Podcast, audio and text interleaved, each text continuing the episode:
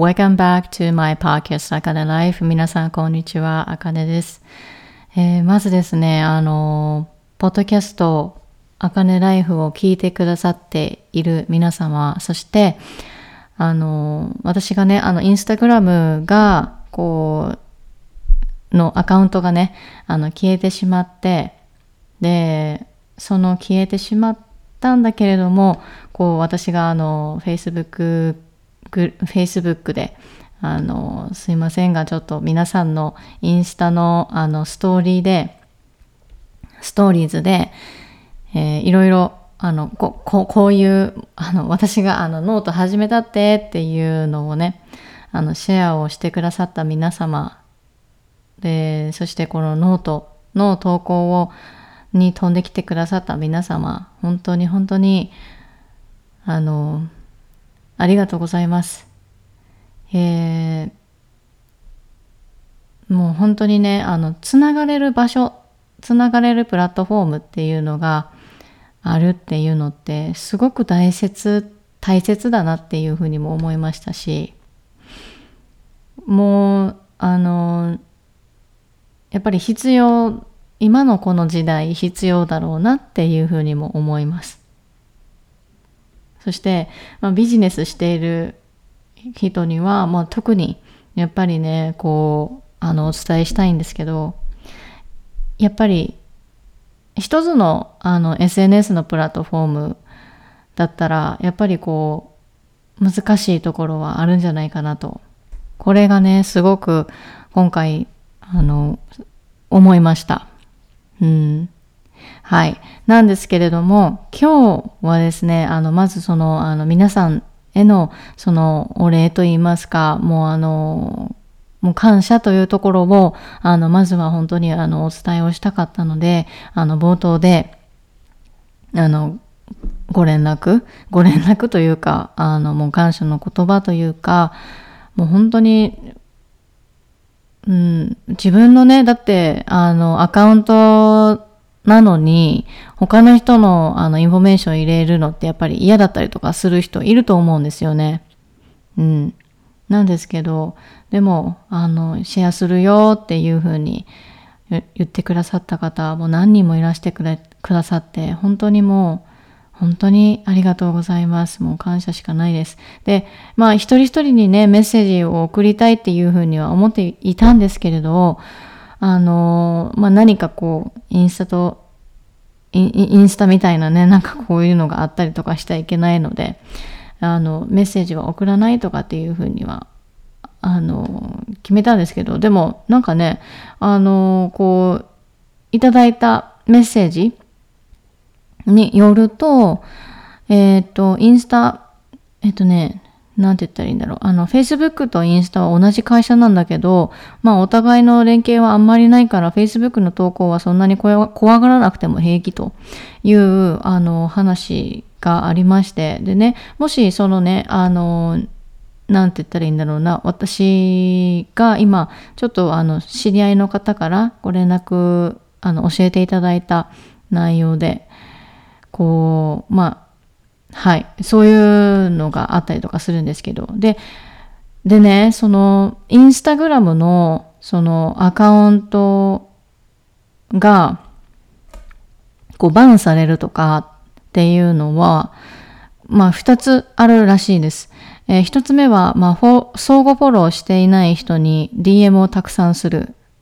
ていうこと。あとは、デスクトップ。からインスタに何度もアクセスしていると同時にスマホからもアクセスをするケースっていうこの2つで、よくアカウントっていうのが凍結される人っていうものを見かけると連絡が来ました。なのでもしね今ビジネスやっててPC からのPC、パソコンから自分のインスタにアクセスをすることが結構やっぱりやってる人とかっていう人がやっぱりいるとは思うんですけど、気をつけていただけたらなってなんか、思います。なんかこう今私が皆さんにお伝えできるのはこういうことかなっていうふうに思いますので、はい。まあそんな感じでございます。まあでもね、今はノートという、ブログをさせてもらっています。そちらのプラットフォームで、させてもらっているんですね。で、実は何度もなんて言ったらいいんですかね、新しいアカウントを作ったりとかっていうのもトライしてみたんですが、やっぱなかなかできなかったっていうところがあるので、もうこれはもう仕方ないかなっていうところではあります。本当はね、インスタのアカウント戻りたいなっていうのはあったりとかするんですけど、まあ、もしかしたらその携帯の端末を変えないといけないとか、なんかそういうのがあったりとかっていうのはなんかまあしたりするんですけどね、こうもう本当かどうかっていうのがちょっとわからないし、でまあ携帯の調子も悪ければパソコンの調子も最近悪くてアップデートしたところからまたなんかこう悪くなっちゃってとかっていうのがあったりとかするんですけどね。はい。まあ、そんな感じでございます。でね、今日のこの3月の20日に配信のものがですね、私のこのノートのブログを見ていただいた方で、デイリーチェックイン。あなたが本当に欲しいDesire。これビジョンだったり、目標だったり、あなたがこれから欲しているものっていうところのお話をしたいなっていうふうに思います。こういうね、デイリーチェックインっていうのを、マンスリーチェックインかなこれ、デイリーチェックイン。まあ、ちょっとよくわかんないですけど、まあ、月に1回でもこういうことをちょっとやっていこうかなっていうふうに思っていたりとかします。はい。まあ、月に1回って言っても、できない月とかってあるかもしれないですけど、まあでもね、まあ、今のところ、もう私はこのポッドキャストとこのブログ、ノートっていうところにしか、コミットっていうのは今のところはしていないので、ぜひぜひ皆さんに楽しんでいただけたらなっていうふうに思います。じゃあ、どういうことなのか、この desire っていうところですよね。で、これはまあ先ほど皆さんにお伝えをした通り、目標だったり、これからあなたが欲しているもの、ことだったりするんですよね。で、これ例えばビジョンボードとかっていう話を言葉を聞いたことがある人はいるかもしれないんですけど、でもやっぱりそういう感じで捉えてもらっていいです。これから先、あなたがどういうふうに過ごしたいかどうか、どういうふうに生きたいか、どういうふうな状態でありたいか。そこを、今回のこのポッドキャストでは、なんて言ったらいいんだろうな、皆さんに問いかけて、そして皆さん自身で皆さんの人生っていうところを、結構ね、壮大な、感覚、壮大な、なんて言ったらいいんだろう、こう、ことを問いかけられてるなっていうふうに思うかもしれないんですけど、要は自分がやりたいこと、want に近いんですよね。want なんですよね、これ。はい。なので、そういうことについて皆さんに、こう、皆さん自身で、皆さんの人生だからこそ皆さんにしかわからないわけなんですよね。だから考えていただけたらなって、それも考えられるきっかけとなれたらなっていうふうに思います。で、なんで私が、これをね、やりたいかっていうと、やっぱり、何か変わりたいだとか、このね、ポッドキャスト聞いてくださっている方の中では、何か変わりたいだとか、自己表現をもっとしていきたいとか、あとは言いたいことを言っていきたいとか、いろんな、悩みであったり、そういうのがあると思うんですよ。例えば、親とのね、バウンダリーをこう、もっと引きたいとかね、無意識なところでだったりだとか、そういうのがあると思うんですけれども、やっぱりそういうのするってなるには、まずはやっぱりビジョンなんですよね。で、このビジョンを立てるっていうことって、どんなことに対してでもやっぱり必要なんですよ。絶対に必要なこと。絶対に必要なこと。で、ここのね、ビジョンを、こう考えられないと、やっぱり今まで、でね、そのビジョンを考えるときに、一番大切なことっていうのって、やっぱり、これ後からもお伝えはするんですけど、自分が、本当にやりたいこと、心からやりたいことっていうのを書いてほしいんですね。書けって言ったらあれですけど、書いてほしいんですよ。社会の目がどうだこうだとかっていうことを、書き出しなさいとか。社会に対して自分のことについて答えをね、こう出すときに、社会に対しての正解っていうものを叩き出すのが正解ではないわけです。皆さんの人生なんだから、あなたが舵取っていいんですよ。社会の目だったり、周りの目だったり、親からの目だったりっていうのは全く気にしなくていい。うん。でね、これね、こんなことをやりたいっていうふうに思ってるんやけど、なんかみんなこういうふうにもしかしたら思うかもな、やめとこうかなとかっていう声がもしかしたら聞こえてくるかもしれないです。自分の内側から湧いてくるかもしれない。それが自分の言葉だったりだとか、昔言われた時の誰かの言葉、親からの言葉、ばあちゃんからの言葉、父さんからの言葉、兄さんからの言葉、弟、妹からの言葉、もしくは親友からの言葉、いろんな言葉を私たちは、いろんな言葉だったり情報というものを毎日毎日、小さな頃から毎日毎日入れてきてます。だから、こういう、例えば自分が何かをしたいな、新しいことをやっていきたいなっていう時には、必ずっていうふうに言っていいほど、自分が無意識なところで何かこう、出てくるんですよね。否定的な言葉が。その言葉がもしじゃあ出てきたときに、どういう言葉だったのかっていうのも、それもね、ぜひ書き出してみてほしいなっていうふうに思います。でね、そしてね、今日のこのポッドキャスト、Akane Lifeでは、ですね、ワークシートが、お渡しをするようになっています。で、このワークシートっていうのは、私のニュースレター、無料で登録ができるニュースレターに、登録をしていただけたらなっていうふうに思います。そしたらね、3月のね、21日に、私が皆さんに登録していただいた方に、ワークシート付きでお渡しをしようと思います。で、その、PDF でね、ワークシート作っているので、その PDF を通して、あとはこのポッドキャスト、Akane Lifeを聞きながら、リスナーさん一人一人がこう自分と向き合える時間っていうものを、作っていけたらなっていうふうに思います。でね、まず、この、今からこう読み上げるものっていうのが、私の新しく始めたノート、なんですね。ノート。今から読み上げることっていうのって、皆さんに対して、今聞いてくださっているあなたに対しての質問です。質問。だから、なんて言ったらいいんだろうな。例えば、自分がやりたいことが、ないとかさ。私もあったんですよ。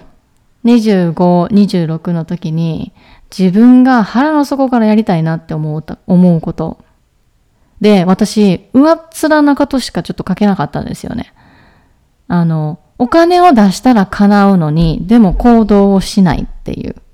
う。そういう、なんて言ったらいいの？結構ね、こう、別に、なんか、今思ったら、なんかこう、なんて言ったらいいんだろう、こう、やりたいことリストとかっていうの書いたらいいよとかっていうふうに言われてたんですけど、ちっちゃい時にね。で、高校の時とか、なんか大学の時とか、そういうのやってたりとかしたんですけど、でもなんかパッと、やっぱりなんかこう、なんだろうな、こう、私ね、東京ディズニーランドに行きたいとか、東京ディズニーシーに行きたいぐらいしかなかったんですよ、願望が。で、今私ビジネスやってるじゃないですか。で、そのビジネスやってる時に、やり始めてからなんですよね。このぐらいやっぱりお金を稼ぎたいだとか、このぐらいやっぱりなんて言ったらいいんだろうな、こういう家に住みたいとかね。なんかそういう夢を持つようになったわけなんですよね。本当に夢を持つというか、現実化させたいことっていうのがすごいクリアになり始めたんですよ。で、私本当に26、25の時に、会社員だったんですけど、会社員で事務してました。で、やっぱりね、なんかこう、すごいね、生ぬるい、その会社だったんですよね。うん、生ぬるいような環境で、ここにおるだけで、なんて言ったらいいんだろう、生活もしていけるし、本当は海外に行って働けたらなとか、海外旅行に何度も何度も行きたいなとかっていう風に思ってたりっていうのがすごいあったんですよ。うん。でも私今もう25で26やし、今更なみたいな感覚だったんですよね。でも気づけば28ですよね今。うん。でね、やっぱりなんでこれを皆さんに問いかけるかっていうと、本当に腹の底からやりたいことっていうのって絶対みんなあるはずなんですよね。今わからなかったとしても、例えばこれを毎日毎日自分に問いかけていくっていうのをやっていったら、なんかね、出てきたりとかするんですよ。私こういうところでこういうふうに過ごしていたいとか、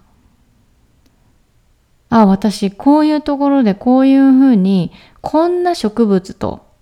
かね、こんな植物と一緒に生活してたいとか、私だったら最近なんでかわからんけどマレーシアに行きたくてたまらないんです。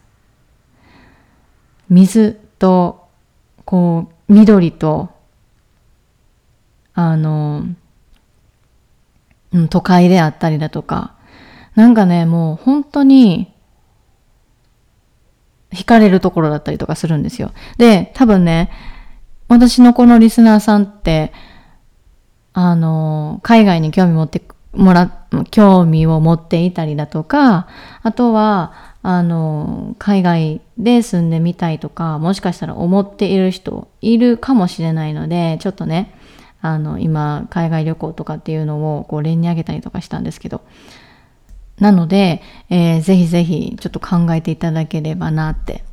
この機会に考えてもらえればなっていうふうに思います。でね、なんかないって思ってる人、やりたいことなんかないわって、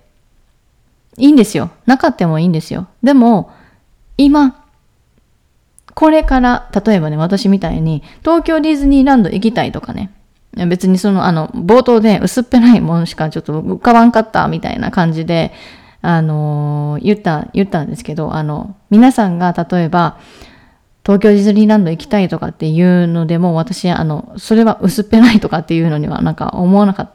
ないですから、それは、私が私に対して思うことだったりとか、っていうのがあったりとか、なんかね、なんて言ったらいいんだろう、数年経ってもやりたいことリスト同じだったりとかしたんですよね、私。この経験あります?やりたいことリスト同じ。行動してなくて同じみたいな。うん。そう。だから、今ね、やりたいことがないって思ってる人も、今から、もう作っていいんですよ。作っていい。で、本当にやっぱり状況を変えたいっていうふうに思っているあなたが絶対いると思うから、私はね、あなたに必要なことっていうのをこう今からお伝えをしていきたいと思います。はい。では、ノートとペン、ノートとペンを用意してほしいなって思います。ごめんなさい。面って何？はい。では、参ります。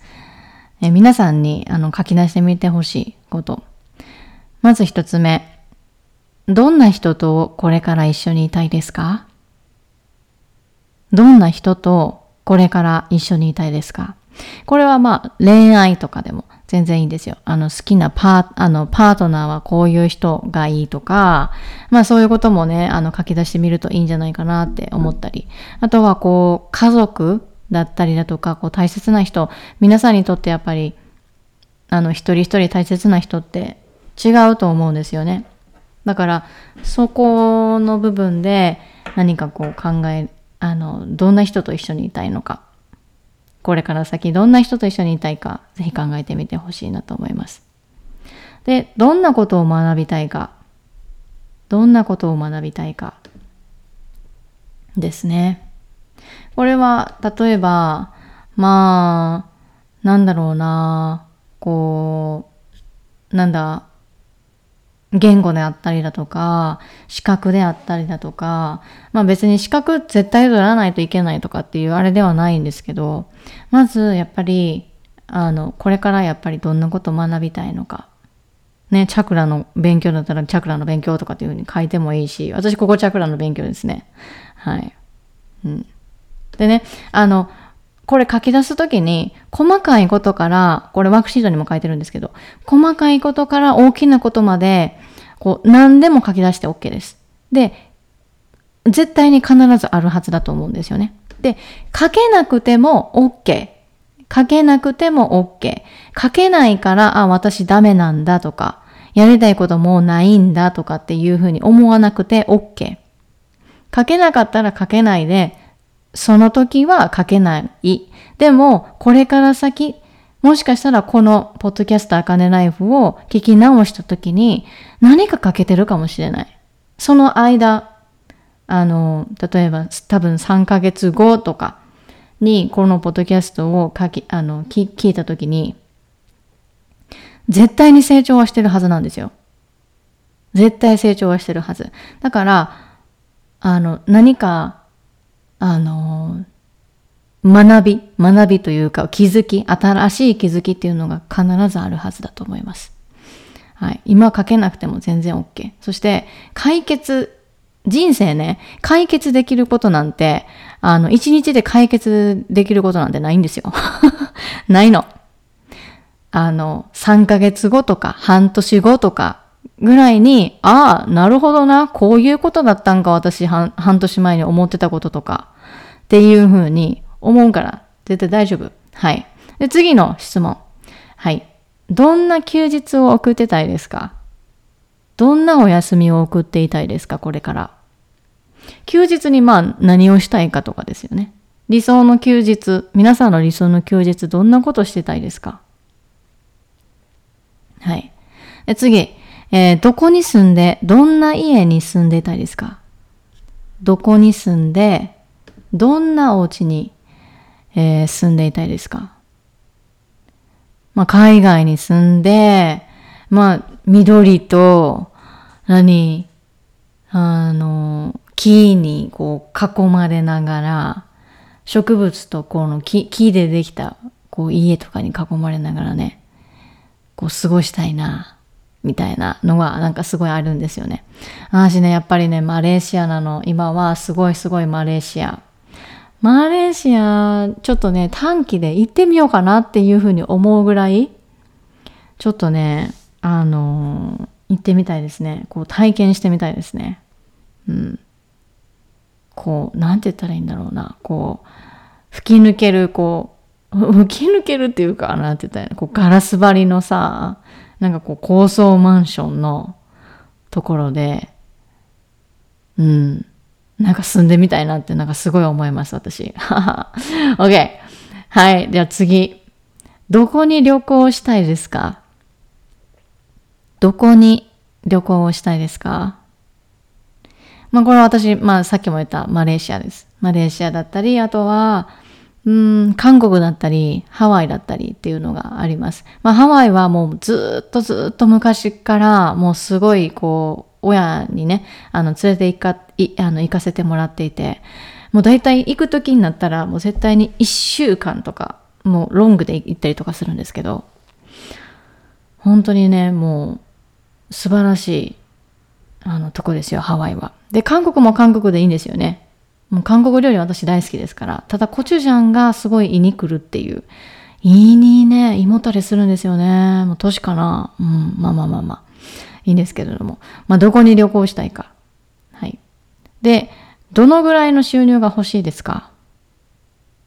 どのくらいの収入が欲しいですか？で、このね、これマネーマインドセットなんですけど、どのくらいの収入が欲しいかって言われたときに、まあ月30万とかね、月20万とかね、まあだったりとかするじゃないですか、皆さんの答えが。でも、それの3倍を設定してみてほしいなと思います。できるんです。皆さん。できます。できる。それを信じてほしい。私はもう本当にここは、なんだろうな。欲に飲まれたらそれで終わりなんだけれども、欲は全然持っていいと思うんですよね。全然それは持っていいし、お金を稼ぐっていうところでは、ちょっとね、また違うエネルギーだったり、どういうふうにショーアップすればいいかとかって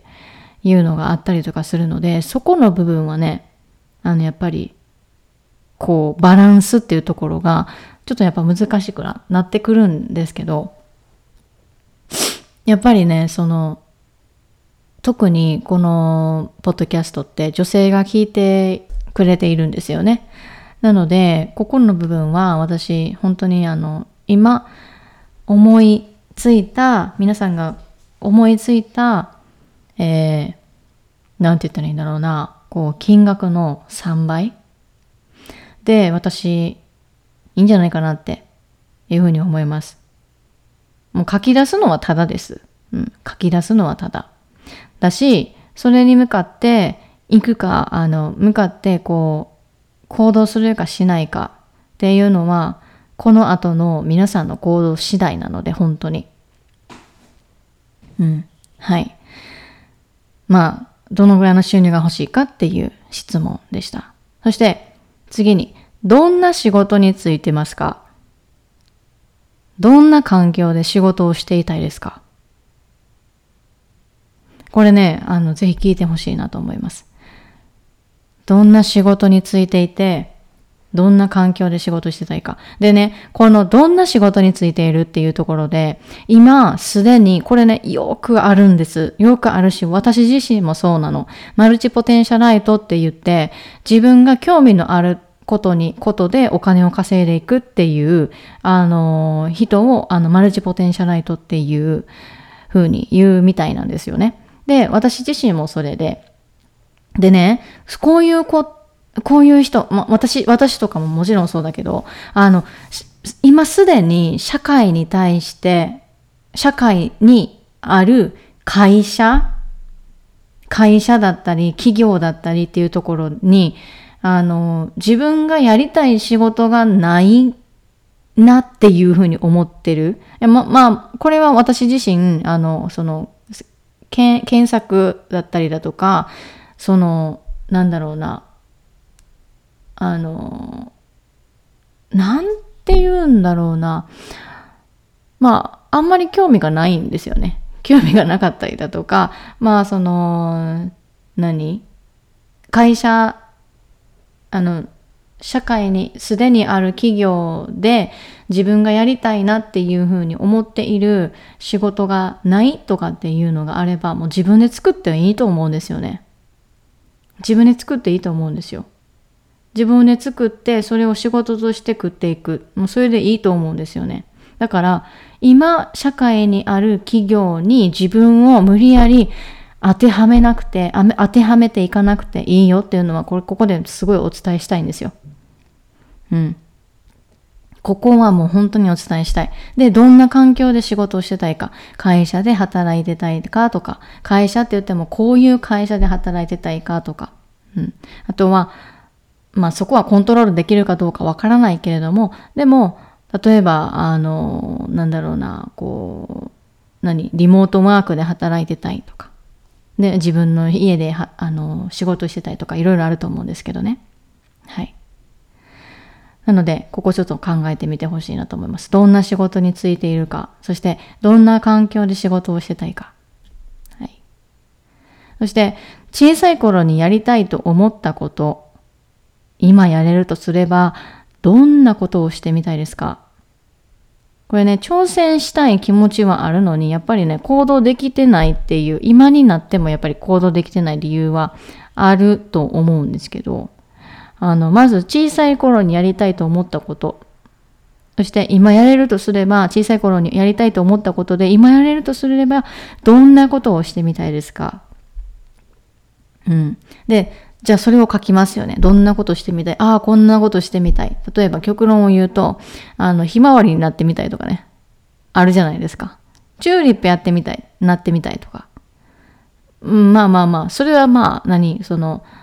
マジかとかっていうふうに思うかもしれない。でも、やったらいいんですよ。自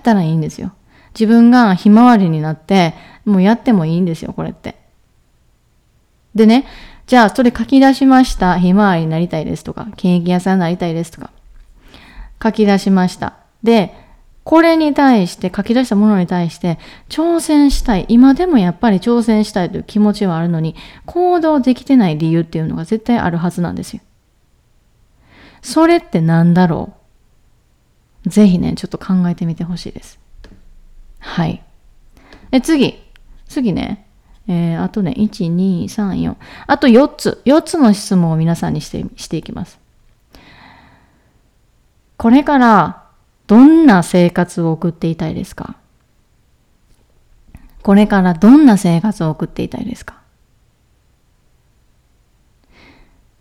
何でもいいんです。こういう人と一緒にいて、こういう風な暮らしができて、こういう風にやってとかって、どんな答えでもいいんですよ。はい。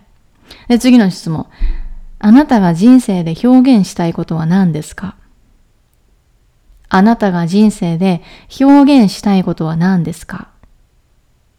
これ例えば、言いたいことを私らしく言って表現をして、それで人生生きていきたい。これね、すっごい抽象的だと思う。この2つの質問。これからどんな生活を送っていきたいですかとか、あなたが人生で表現したいこと何ですか？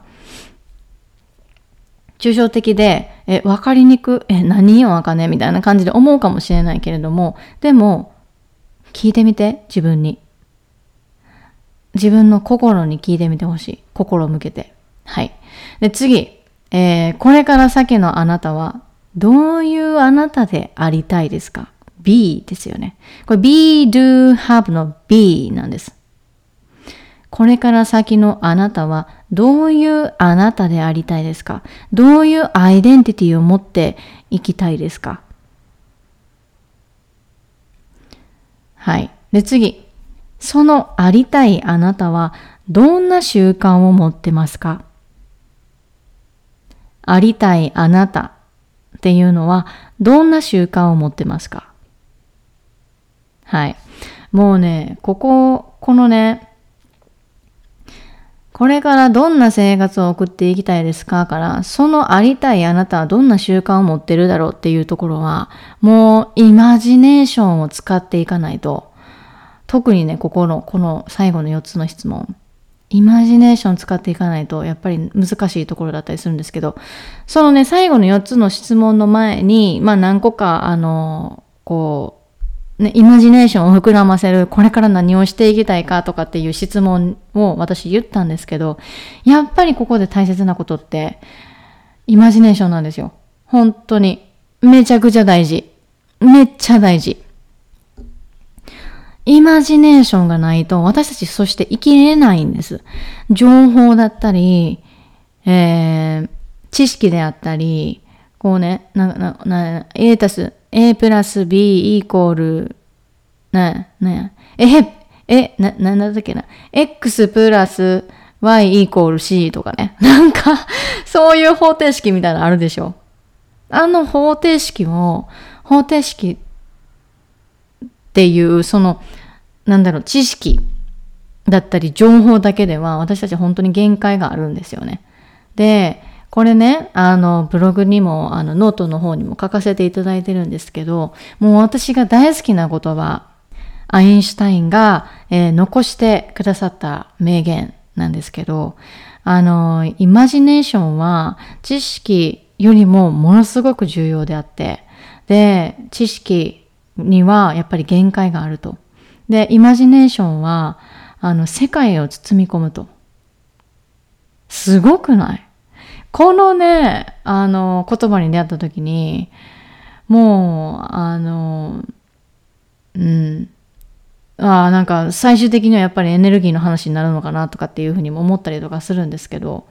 ね、女性性、男性性のこのエネルギーバランスとかっていうところにやっぱりなってくるのかな。これは私の経験ですけど、そういうふうになってくるのかなっていうふうにも思います。うん、でね、このやっぱり名言っていうのがもう全てを語ってるんじゃないかなっていうふうにも思うんですよね。本当に。そして、私が大好きなね、インスタグラムの、リールクイーンの方がいるんですけど、その人も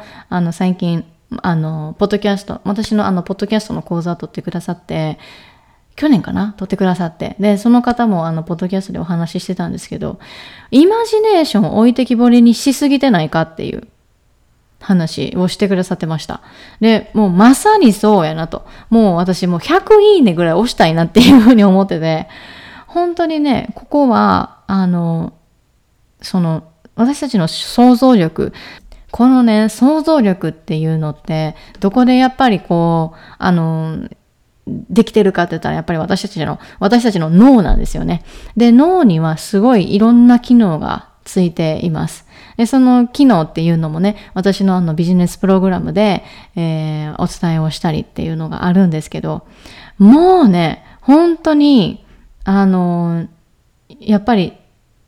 なんて言ったらいいんだろうな、こう、直感とかっていうところも、これも脳から来てるんですよ。だから、もう宇宙なの。わかります？脳も宇宙だし、なんかもう、ごめんなさい。子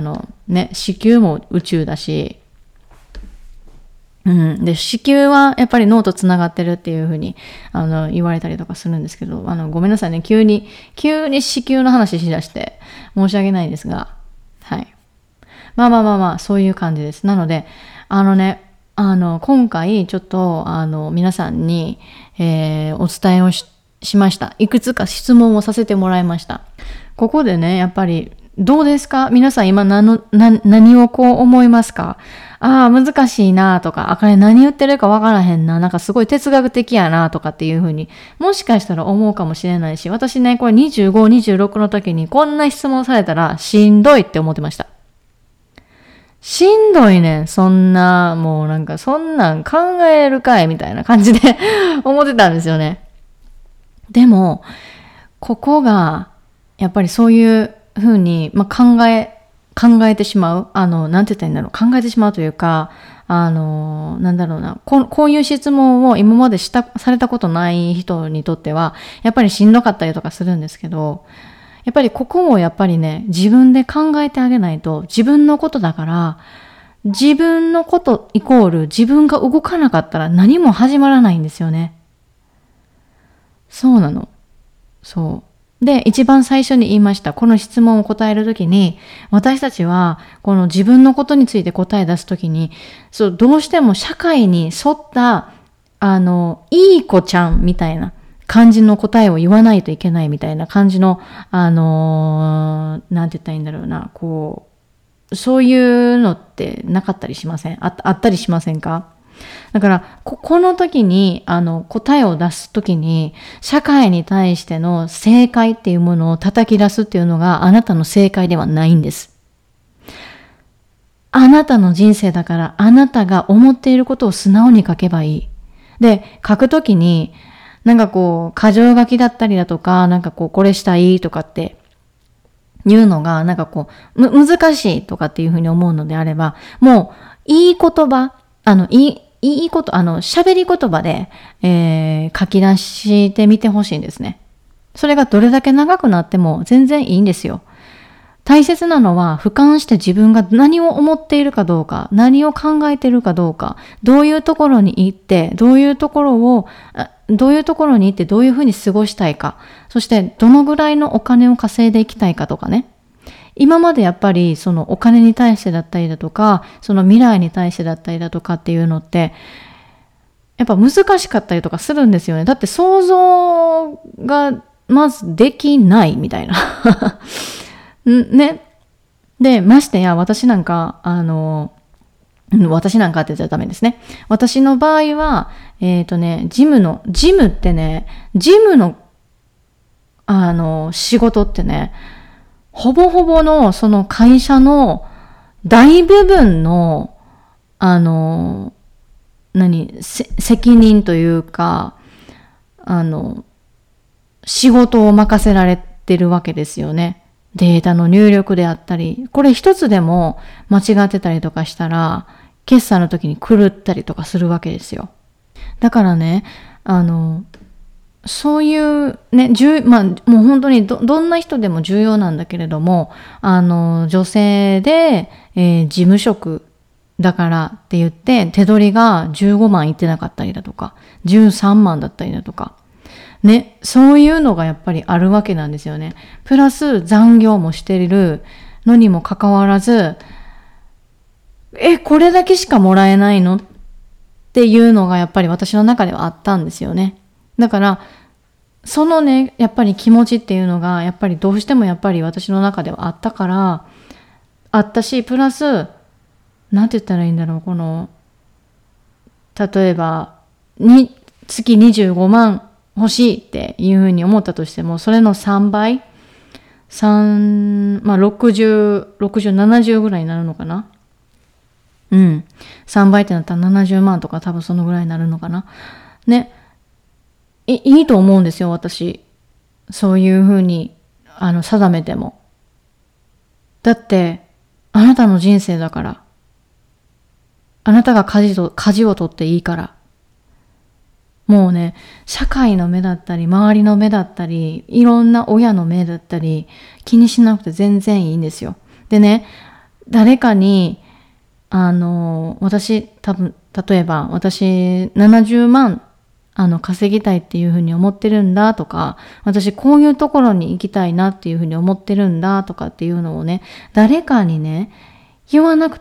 ざわざ言わなくてもいいんです。言いたかったら言っていいと思うんですよ。プラス、あなたの夢を応援してくれる人にそれを言うっていうのはいいと思うんですけど、プラス、いいと思うのね。でも、むやみに誰にも彼にもやっぱりそれは、別に言わなくてもいいんじゃないかなと。でね、一回一回ね、私これやりたいっ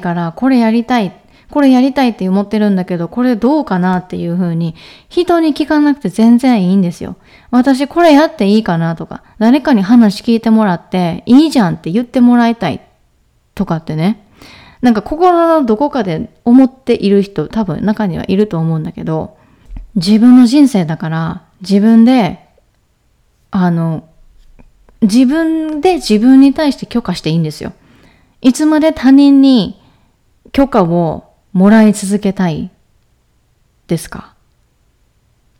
これね、すっごいなんかもう、ヒーみたいな、もうそこまで言うみたいな感じで思うかもしれない。でも、本当のことこれ。他人に許可をもらい続けているその人生っていうのって、自分に、なんて言ったらいいんだろうな、やっぱり、自信がなかったりとかっていうのがあると思うんですけど、いいんですよ。もう自分で決めていいんですよ。私はこれだけもらいたい。私はこれを手に入れたい。私はこういうところで過ごしたい。その皆さんがというかね、これを聞いてくださっているあなたがやりたいこと、したいこと、どういうふうに過ごしたいかって思うこと、それは誰にもジャッジされるべきではないんですよ。最終的にジャッジを下すっていうのは、なんて言ったらいいんだろうな、こう自分だけ、自分が自分に対して許可を与えて、やっていいよ、これぐらいやっていいよ、これぐらいって言ったらおかしいね。ずっとでもやりたかったことなんだから、もう今やってあげないといつやるんっていう風になんかこう自分の中で言ってあげてほしいなって思います。一つだけじゃないんですよ、生き方は。生き方は一つだけじゃない。もう何回も言いますよ、これ本当に大切だし。生き方は一つの方法だけではない。で、あなたのことだからあなたにしかわからない。だったら、あなたのためにあなたがここで書き出してあげないと、やっぱりね、しんどくなるんですよね。体に出てくるんですよね。何か症状として出てくるんですよね。だから、その気持ち、感情だったり気持ちだったりっていうのを自分の心でキャッチして、あなたのために書き出して、それを見て、書き出したものを見て、あ、自分これやりたいんだな。これ自分のためにじゃあやってあげようって言って行動して動いてあげてほしいです。それがセルフケアだったりセルフラブだったりっていう風になるんだと思います。セルフケア、セルフラブってたくさんあるんですよ。たくさんあるし、人によって違う。でも、やっぱりセルフケア、セルフラブってもう本当にね、これ私の元クライアントさんがおっしゃってくださいましたけど、セルフケア、自己表現は最大のセルフケアって何だと思いますかっていうのをね、こう、漠然とこう投げかけてみたんですよね。そしたら彼女の答えが、セルフラブとかっていうのって自己理解であったりだとか、その生きることそのもの、そして生きていくときに自分がこれしたい、あれしたいっていうその選択そのものが、表現であるって。で、より多くの選択肢っていうのが意図的により自分らしいものになっていくことこそが自己表現は最大のセルフケアだなっていうふうに言ってくれたんですよね。もうまさにそうやと思うんですよ。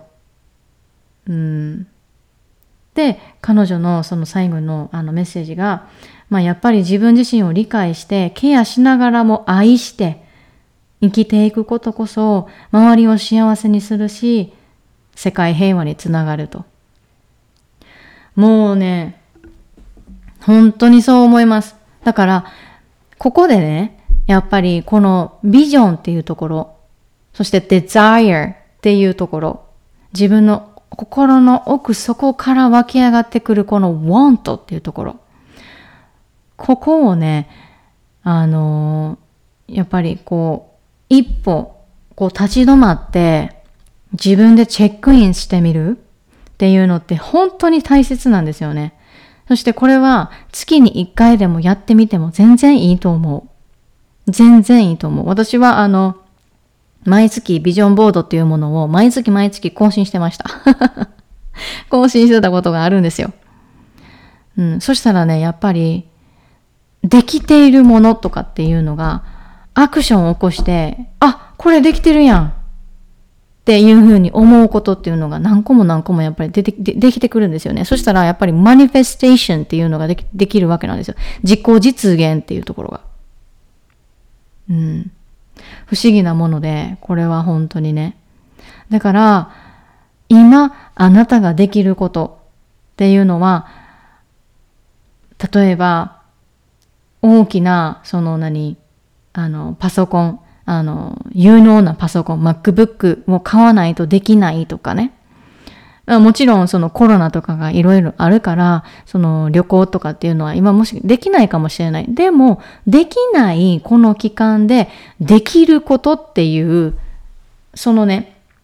反対側の目線っていうのもあるわけなんですよね。これ仕事でもそう。会社に行くっていうのがやっぱり嫌だったりだとか、そういうのがあったりとかすれば、それ以外のその働く方法っていうのが絶対あるはずなんですよ。そして自分に合った働き方っていうのが絶対あるはずなんですね。なのでそれをね、もうぜひぜひ自分のために書き出してあげてほしいなって思います。自分を俯瞰してみるということ。これただ自分のやりたいことを書き出すっていうことだけが目的ではないです。書き出して俯瞰して自分を見ることっていうのがものすごく大切なんですよ。書き出さないと何も始まりません。自己実現をしていきたいっていう風になったら、どんな人でもやっぱ書き出すと思うんですね。で、書き出さないと本当に何も始まらない。もう、これは、はい、もうデータとして出ていることだし、どうやって物事を実現させるかって言ったら、やっぱり最初は書き出すから絶対始まります。うん。でね、ここで、なんて言ったらいいんだろうな、デイリーチェックインのね、質問。もうね、本当に騙されたと思って、ちょっと、皆さん自身で聞いてほしいです。聞いてみてほしい。で、最初はほんまに出てこないっていう風になるかもしれないし、だからって言って、出てこないからと言って、自分ってダメなんだなとか、ダメな人間なんだなとか、よく持ってないなとか、もうやっぱりこんな、茜が言ってるだけやし、茜みたいにはなれへんしなとかって。あとは自分が茜じゃなくって、SNS のInstagram とかでね、自己啓発のことだったり、コーチとか、ね、こういうふうに宿題出してくれたりとかする人いるけど、でも、私にはこんな質問やったって何も出えへんしとかっていう風に思わなくて全然 OK。もうトライしてみること。もうトライしないとやっぱわからない。自分が何を思ってるかどうか。うん。はい。もうね、やりたいこと出てこない自分なんてダメな人間とかっていう風に全然思わなくて OK です。うん、私はもう逆にその25歳の時に同じことを変えてましたから。25歳、26歳。もう24歳ぐらいからかな。東京ディズニーランド行きたい言うて、もう、やりたいことリストでお金出して、時間と何かさえあれば、できることだったりとかするんですよね、そういうのって。でも、やっぱり、なぜかその時はできなかった。やっぱりお金がないからとか。本当はあるのにね。本当はあるのに。そのぐらいの余裕はあるのに。お金がないからとかっていうのがすごいあったりとかした。だから、日常的に自分に嘘ついてるところとかっていうのもあると思うんですよ。だから、書き出してみること。そう。はい。なので、ぜひぜひ、皆さん、このワークシート、ね、20日に皆さんに送りますので、ぜひぜひ、私のニュースレターをですね、登録をしてほしいなと思います。はい。で、ニュースレターに登録していただいた皆さんには、まず第1回目のメールには、私から自己表現についての簡単なワークシートというのが届く予定です。で、21日に、この、ワークシート、ポッドキャストAkane Lifeの今回のエピソードで使えるワークシート、デイリーチェックインのワークシートが届きますので、ぜひぜひ、ニュースレター登録していただけたらなっていうふうに思います。はい。では、今日はね、こんな感じで、お話をしたんですけれども、どうでしたでしょうか？もう本当に月1回こういうことをやりたいなっていうふうに思いますし、あとはね、い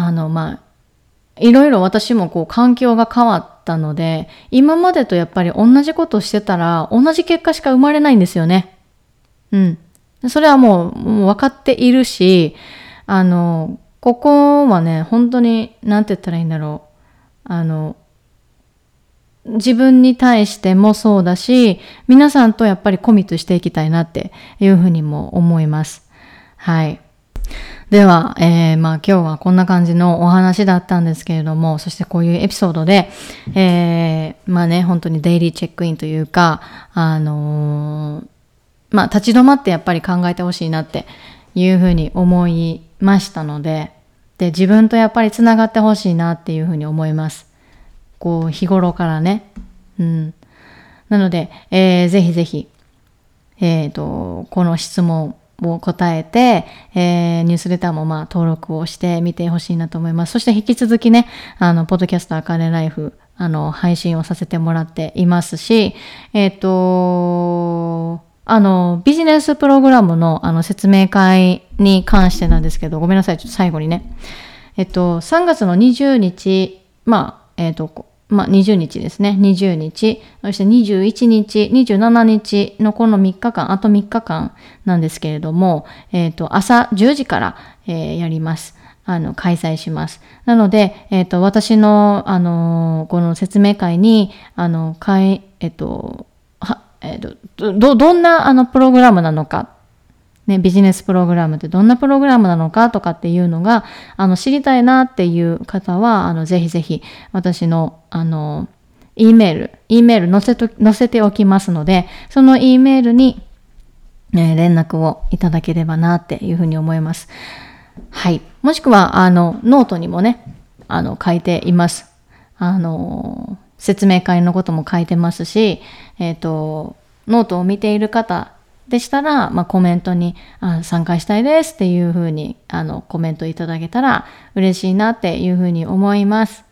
はい。では、今日はこんな感じで終わろうと思います。そして、概要欄に、ポッドキャストのね、この概要欄にも、Eメールアドレスだったり、あとはこう、ホームページのプログラムについての、ことだったり、ノートについてだったりの URL を載せときますので、ぜひ皆さん、目を通して見てほしいなと思います。はい。では今日はこんな感じで終わろうと思います。Thank you so much for listening my podcast Akane Life and see you next time. Bye bye.